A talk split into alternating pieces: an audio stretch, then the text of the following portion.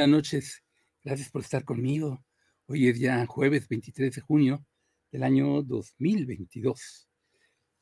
El verano ya está aquí. Summer Nights, noches de verano, me acuerdo de esa canción. Pues ya estamos aquí nuevamente, después de una transmisión con los grandes hermanos. Pues ya estoy yo por acá, solito. Bueno, no solito, tú estás allí, ¿verdad? Está todo el Padre con nosotros, ¿verdad? Nadie está solo nunca. No, yo he tenido la experiencia de encontrarme con personas que desean mucho en el sentido de que estamos solos y que no. Y por más que les dices y les muestras y hasta su alma les canalizas y su alma dice que no, ellos dicen no, estamos solos, no, los tenemos solos nosotros. Y, ay, bueno, ándale pues, échate cuantas vidas quieras pensando así. Y yo ya hice mi parte para contigo. Pues tenemos que hacer también cada uno de nosotros nuestra parte para con todos los demás, ¿verdad? Que es para hacerlas con nosotros mismos. Yo soy Henry Mayen. Gracias por estar conmigo.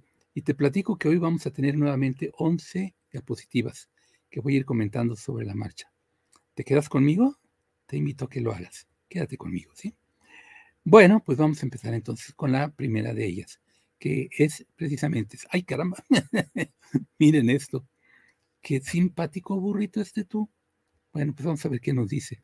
Esto es, ¿de qué fecha? A ver, 1 de septiembre del año 2011. ¿Ustedes saben lo que son los haikus? Pues es una forma de poesía japonesa que tiene un cierto número de sílabas nada más, 3 líneas, en donde se da la exposición, la revelación y bueno, tiene una fórmula, ¿no? Yo no seguí la fórmula exactamente, pero me inspiré en ella para hacer algunos pensamientos en esta forma un tanto similar. Y yo les llamo mis haikus. Y dice, burro que pasta, flauta en la hierba, artista serendípico. Este es mi Henry Q de mis haikus. Bueno, no lo entienden tal vez, pero les voy a contar la anécdota. Bueno, más bien la historia. Cuenta la historia que había un burro se iba paseando por la pradera y se encontró que estaba pastando un pasto muy rico y andaba allá y pasta y ni se fijaba. Y había una cierta altura del pasto que estaba muy crecido. Pero cada vez que comía resoplaba y masticaba y así iba. En uno de esos resoplidos que dio, había estado una flauta oculta y entre la hierba. No se veía. Y ahí estaba. Entonces el burro... comía y comió el pasto que estaba arriba de la flauta, que la cubría, y resopló. Y en el momento que resopló, se oyó una nota musical de flauta. Y entonces el burro se quedó sorprendido y dijo, no cabe duda que soy un artista. Pero eso fue como se dice después en la moraleja. Lo hiciste como el burro que tocó la flauta, o sea, ni con conocimiento de causa, ni con la intención de nada, como el burro que tocó la flauta por pura casualidad. Entonces, con esa base yo hice este haiku. Burro que pasta, flauta en la hierba, artista serendípico, el burro. Esta es otra de las venas que he cultivado, el haiku, pero a mi manera. Por si yo le llamo el Henry Q. Vamos por otro Henry Q. Aquí está otro, mira. 13 de agosto del año 2011, de mis haikus. Canta el grillo, la hierba se dispone, el rocío aparece. Ahí está, Henry Q. Y bueno, pues ahí está un grillo. Yo cuando oigo cantar a los grillos me inspiro tanto. Habemos personas que nos gusta mucho el sonido en la noche de los grillos. Y a mí en particular me recuerda a mis viajes a la montaña, sobre todo. Cuando con la lluvia, y por estas fechas precisamente, mayo y junio eran las fechas en que yo iba para allá, que es cuando ya caía la lluvia. Me encantaba escuchar el sonido de los grillos, que es escandaloso. Y no solo de los grillos, también las chicharras les llaman y no sé qué tantos animalitos insectos que hay por ahí, que están... Todo el bosque o la selva donde estés se llena de esos sonidos. Me encanta. Si yo aquí en mi casa tengo grillos y de repente los oigo que están cri, cri, cri, cri, me encantan, hasta me quedo quietecito oyéndolos. Como que es un sonido que también te lleva a la meditación, a la introspección, al poder estar contigo mismo en reflexión de silencio. Me pasa a mí. Entonces, por eso yo digo aquí, canta el grillo, la hierba se dispone, el rocío aparece. Y es que el grillo canta y la hierba se prepara para recibir el beneficio, la bendición del rocío, emanado desde ella misma también y concentrado desde la atmósfera. Y todo gracias a un grillito, que también a las plantitas debe de inspirar, porque estas cosas suelen pasar ahí. Bueno, ya llevamos dos diapositivas. Voy por una más. Esta es del 21 de junio del año 2020. Bitácora de vuelo, capítulo 93. Si lo que piensas acerca de ti mismo y del mundo se enraiza en la división, la estás validando. Por eso en la figurita ahí está la idea de que llega la tijera y separa a los que están umbilicadamente tomados de la mano. Entonces, pero eso es cuestión de pensamiento. De ahí que yo diga, si lo que piensas acerca de ti mismo y del mundo se enraiza en la división, la estás validando. Es decir, es real para ti, porque donde está tu atención, está tu realidad. Cuidado con eso. No pongamos atención en la separación. Hoy precisamente uno de nuestros queridos radioescuchas y televidentes, asistentes a nuestras sesiones en común, nos pidió que habláramos un tanto sobre la noche de San Juan.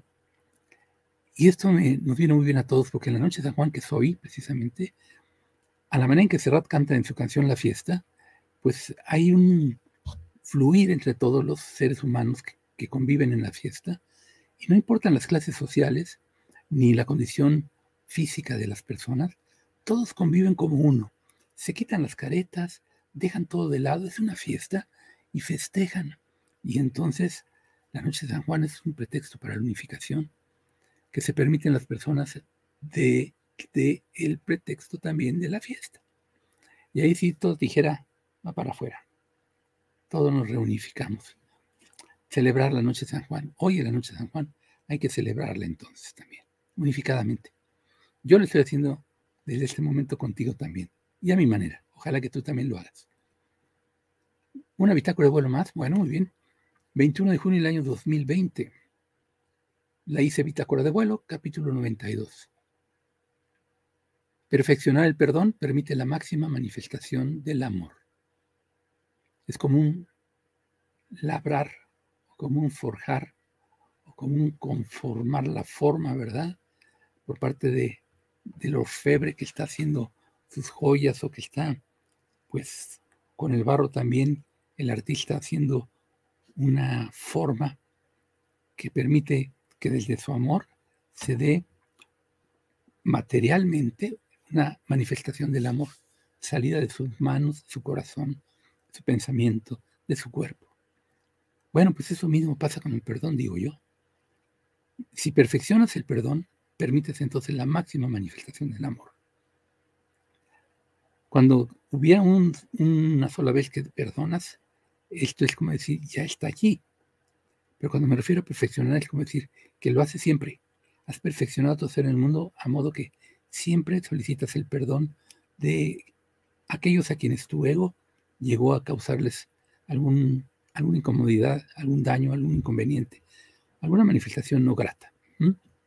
Bueno, empecemos a manejar entonces con estas manos todo este perdón, que lo vamos a ir perfeccionando y dejarlo en una forma lo más perfecta posible, y por qué no, perfecta, y ahí veremos una manifestación del amor, y seguramente otros también la podrán saber ver. Esa es la diapositiva número 4. Vamos con la 5. 18 de junio del año 2020. Otra bitácora de vuelo. Este es el capítulo 90. El indispensable. ¿Te has dado cuenta que tú, sí, tú eres indispensable para que el Hijo de Dios termine de despertar de su sueño de dualidad? Yo soy Henry Mayen. Efectivamente, el sueño de separación, el juego de separación, el sueño de dualidad, no puede terminar lo que es terminar en espacio y tiempo, que fue la manera en que el ego ideó su juego de separación para verlo como real y el movimiento, hasta que todos en este juego de separación hayamos salido de él. Entonces, fíjate bien, todos y cada uno de nosotros somos indispensables para que el juego de separación termine por completo. Indispensables. Porque si no nos salimos de él cada uno, y al final de cuentas todos nos salimos, el juego de separación no puede terminar. Basta una sola alma que se quede en el juego de separación, cuando ya todas las demás se hayan ido, pero se queda una sola adentro, para que el juego de separación siga. ¿Mm? Entonces, date cuenta de eso. Tú, sí tú, eres indispensable para que el Hijo de Dios termine de despertar de su sueño de dualidad. Ahora piensa en esto, si ya te cansaste de estar aquí, si no le ves más sentido a esto de estar jugando a la separación aparente, entonces sigue esa guía que se te da. Tú eres indispensable para que se termine el juego de separación. Pon tu parte, pero además ayuda a que los demás también lo vean así, para que si eso los motiva, pongan su parte. Y si lo que los motiva es otra cosa, pon tu parte para que ellos también pongan la suya. Porque tú que ya te quieres salir del juego de separación, pero te quedas para ayudar a que el juego de separación verdaderamente termine, dado que hasta que no se salen todas las almas de él, se termina, y te quedas aquí y lo quieres hacer, hazlo, pero ya. Salte tú el juego de separación en la idea, en el pensamiento, en el corazón. Y si te quedas para dar servicio, entonces ya nada más ayuda a que los demás también se vean como indispensables para terminar con el juego de separación. Y así todos hacemos un ímpetu más para todo, para que todo ello se dé bien, para que se termine el juego de separación. Vamos a la diapositiva número 6. A ver la fecha. 17 de junio del año 2020. Ok. Otra bitácora igual es el 89.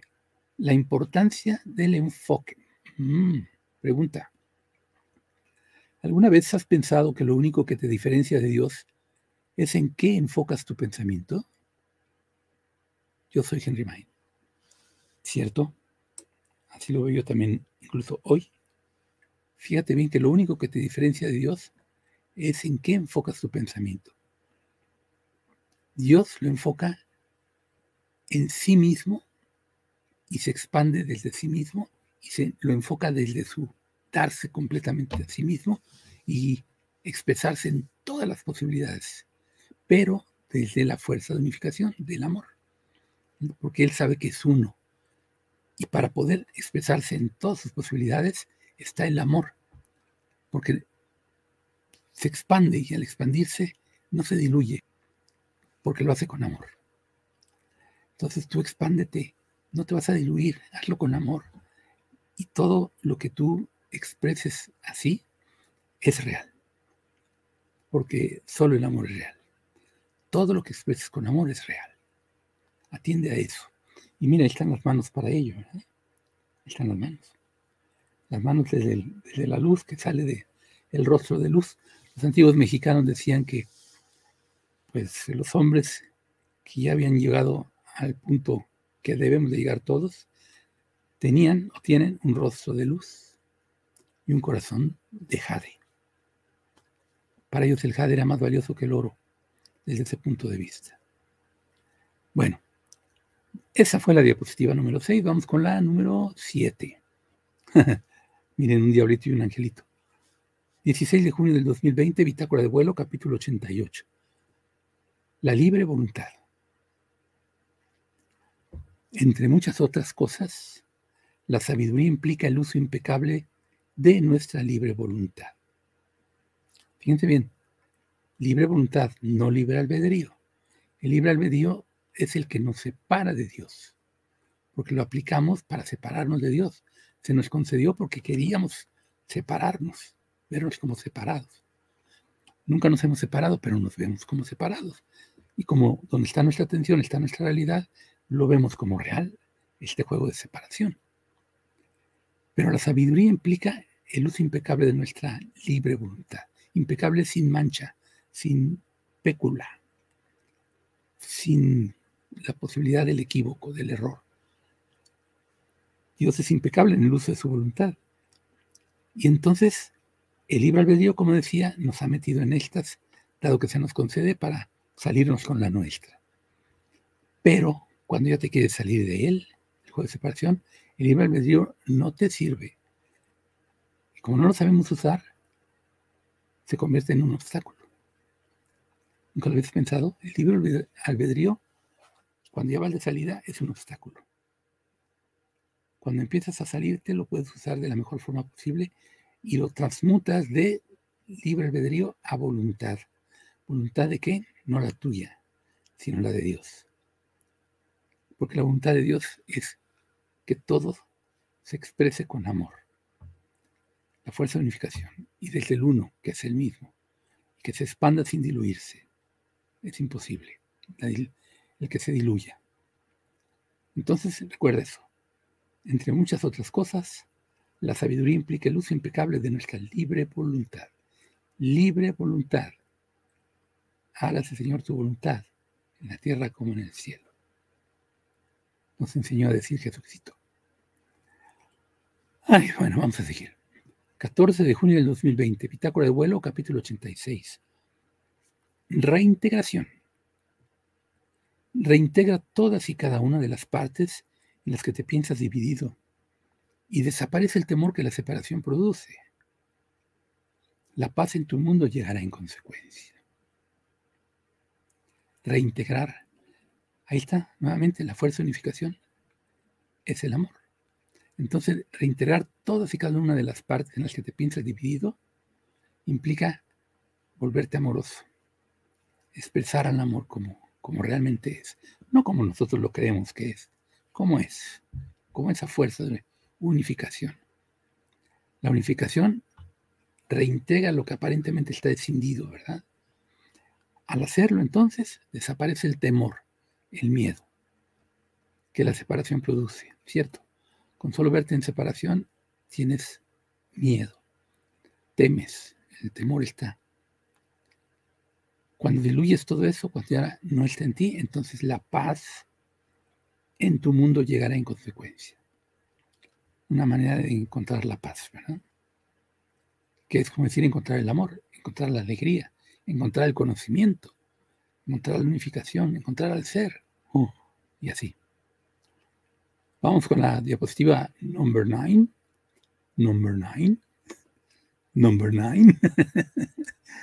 14 de junio del año 2020, Bitácora de Vuelo, capítulo 85.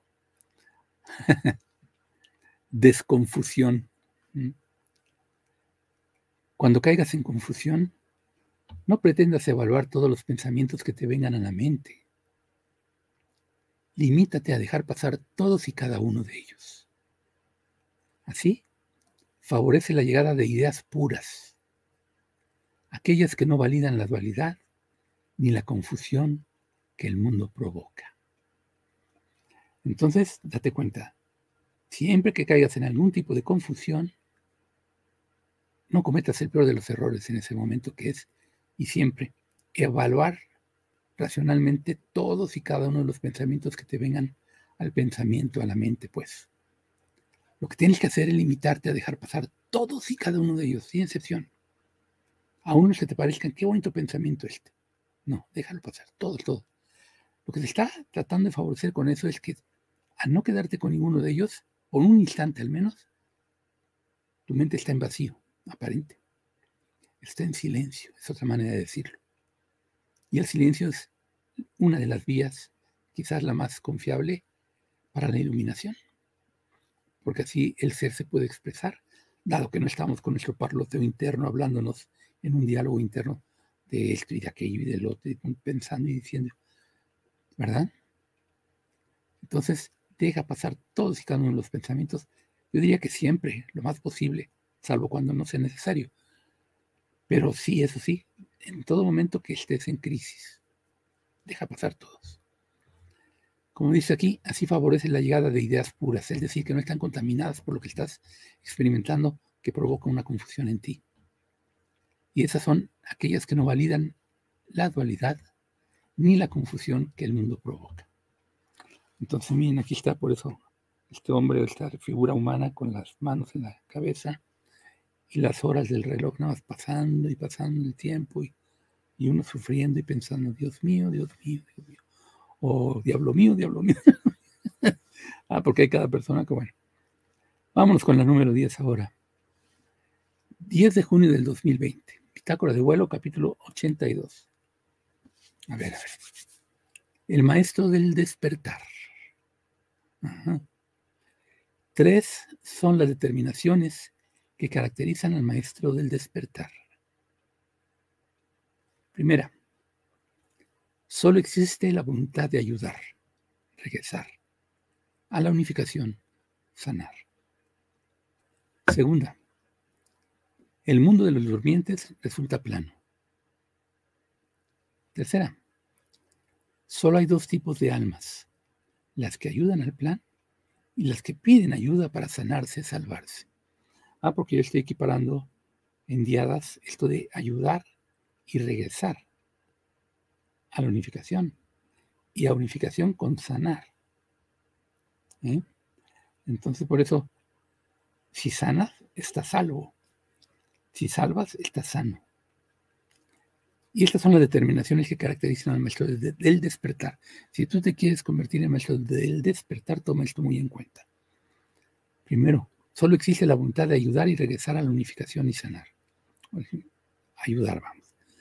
Esa es la primera consideración. Solo esa voluntad hay que tener, la de ayudar. Segunda, el mundo de los durmientes resulta plano. No está en 3 dimensiones como parece estar, está plano. La tercera dimensión es la de la situación problemática, porque entonces con una tercera dimensión sacamos las aparentes cuestiones del mundo a una también aparente realidad más que te brinca, vamos, más a los sentidos como si fuera real.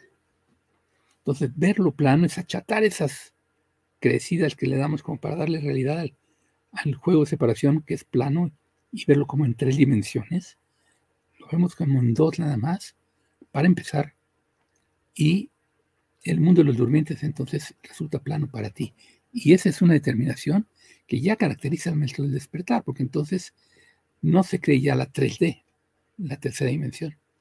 Lo ve planito y dice, no, si son nada más son 2 dimensiones. Y eso mientras estamos aquí ya nos saldremos y nos salimos del juego de las dimensiones también, cuando regresamos a la unificación.